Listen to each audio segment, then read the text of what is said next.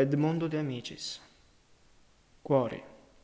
Questo libro è particolarmente dedicato ai ragazzi delle scuole elementari, i quali sono tra i 9 e i 13 anni, e si potrebbe intitolare Storia di un anno scolastico, scritta da un alunno di terza d'una scuola municipale d'Italia. Dicendo scritta da un alunno di terza, non voglio dire che l'abbia scritta propriamente lui, tal quale stampata. Egli notava man mano in un quaderno come sapeva quello che aveva visto, sentito, pensato nella scuola e fuori. E suo padre, in fin d'anno, scrisse queste pagine su quelle note, studiandosi di non alterare il pensiero e di conservare, quanto fosse possibile, le parole del figliuolo, il quale poi, quattro anni dopo, essendo già nel ginnasio, rilesse il manoscritto e v'aggiunse qualcosa di suo, valendosi della memoria ancor fresca delle persone e delle cose. Ora leggete questo libro, ragazzi. Io spero che ne sarete contenti e che vi farà del bene. Ottobre, il primo giorno di scuola. 17. Lunedì. Oggi, primo giorno di scuola. Passarono come un sogno quei tre mesi di vacanza in campagna. Mia madre mi condusse questa mattina alla sezione Baretti a farmi iscrivere per la terza elementare io pensavo alla campagna e andavo di malavoglia. Tutte le strade brulicavano di ragazzi, le due botteghe di libraio erano affollate di padri e di madri che compravano zaini, cartelle e quaderni, e davanti alla scuola s'accalcava tanta gente che il bidello e la guardia civica duravano fatica a tenere sgombra la porta. Vicino alla porta mi sentì toccare una spalla. Era il mio maestro, della seconda, sempre allegro coi suoi capelli rossi arruffati, che mi disse Dunque, Enrico, siamo separati per sempre? Io lo sapevo bene, eppure mi fecero pena quelle parole. Entrammo a stento, signore, signori, donne del popolo, operai, ufficiali, nonne, serve, tutti quei ragazzi per una mano e i libretti di promozione nell'altra, empivan la stanza d'entrata e le scale, facendo un ronzio che pareva ad entrare in teatro. Lo rividi con piacere, quel grande camerone a terreno con le porte delle sette classi dove passai per tre anni quasi tutti i giorni. C'era folla, le maestre andavano e venivano. La mia maestra, della prima superiore, mi salutò di sulla porta della classe e mi disse Enrico, tu vai al piano di sopra quest'anno. Non ti vedrò nemmeno più passare. E mi guardò con tristezza. Il direttore, Aveva intorno delle donne tutte affannate perché non c'era più posto per i loro figliuoli e mi parve che egli avesse la barba un poco più bianca che l'anno passato. Trovai dei ragazzi cresciuti, ingrassati. Al pian terreno, dove s'erano già fatte le ripartizioni, c'erano dei bambini delle prime inferiori che non volevano entrare nella classe e si impuntavano come somarelli. Bisognava che li tirassero dentro a forza. E alcuni scappavano dai banchi. Altri, al vedere andare via i parenti, si mettevano a piangere e questi dovevano tornare indietro a consolarli o a ripigliarseli e le maestre si disperavano. Il mio piccolo fratello fu messo nella classe della maestra del Cati, io dal maestro Perboni, su al primo piano. Alle dieci eravamo tutti in classe, 54.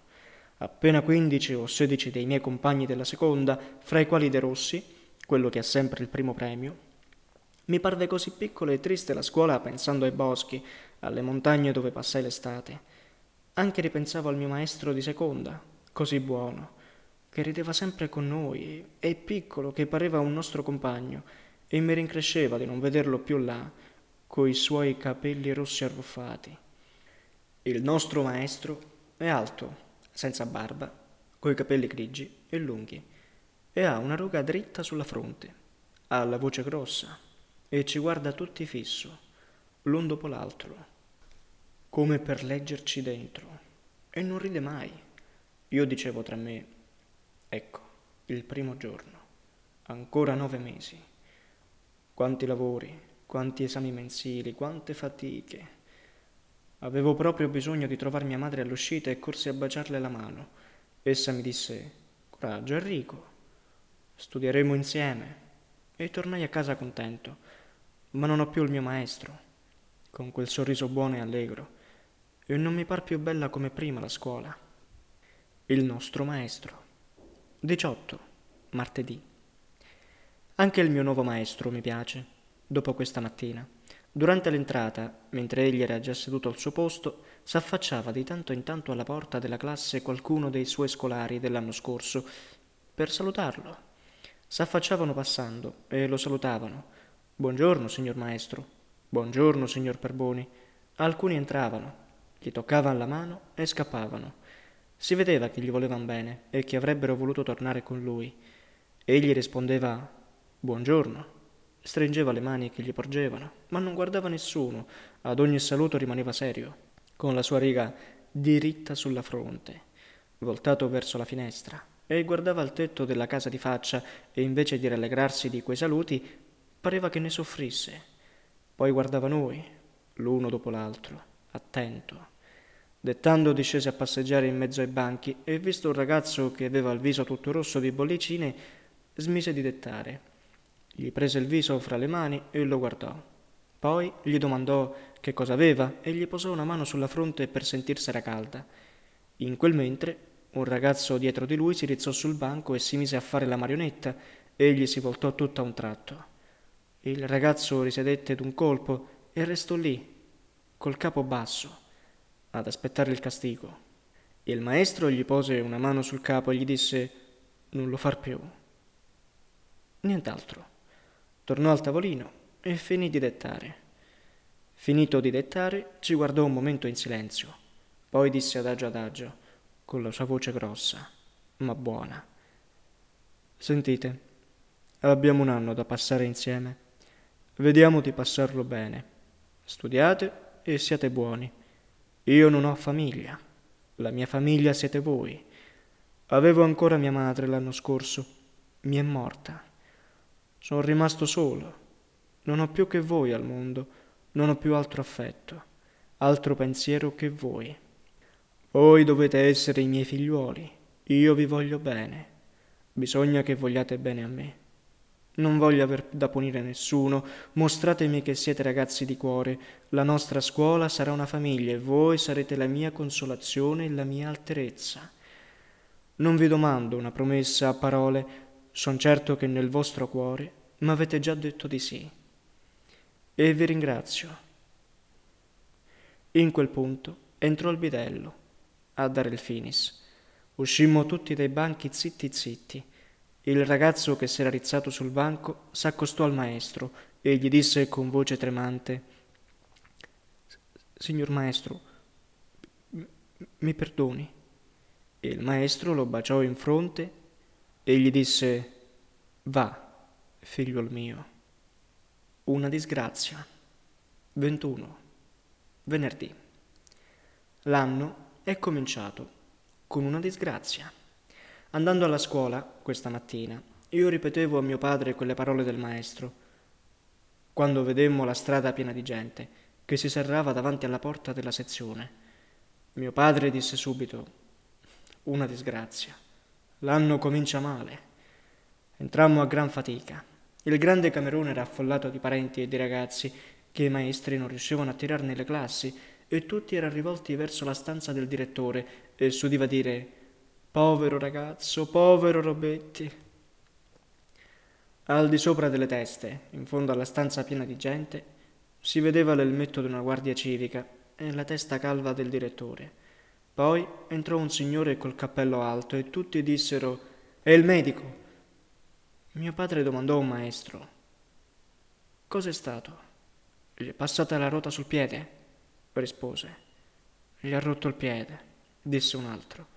Era un ragazzo della seconda, che venendo a scuola per via d'Ora Grossa e vedendo un bimbo della prima inferiore, sfuggito a sua madre, cadere in mezzo alla strada a pochi passi da un omnibus che gli veniva addosso. Era corso arditamente, l'aveva afferrato e messo in salvo, ma non essendo stato lesto a ritirare il piede, la ruota dell'omnibus gli era passata su. È il figliuolo d'un capitano d'artiglieria, Mentre ci raccontavano questo, una signora entrò nel camerone come una pazza, rompendo la folla.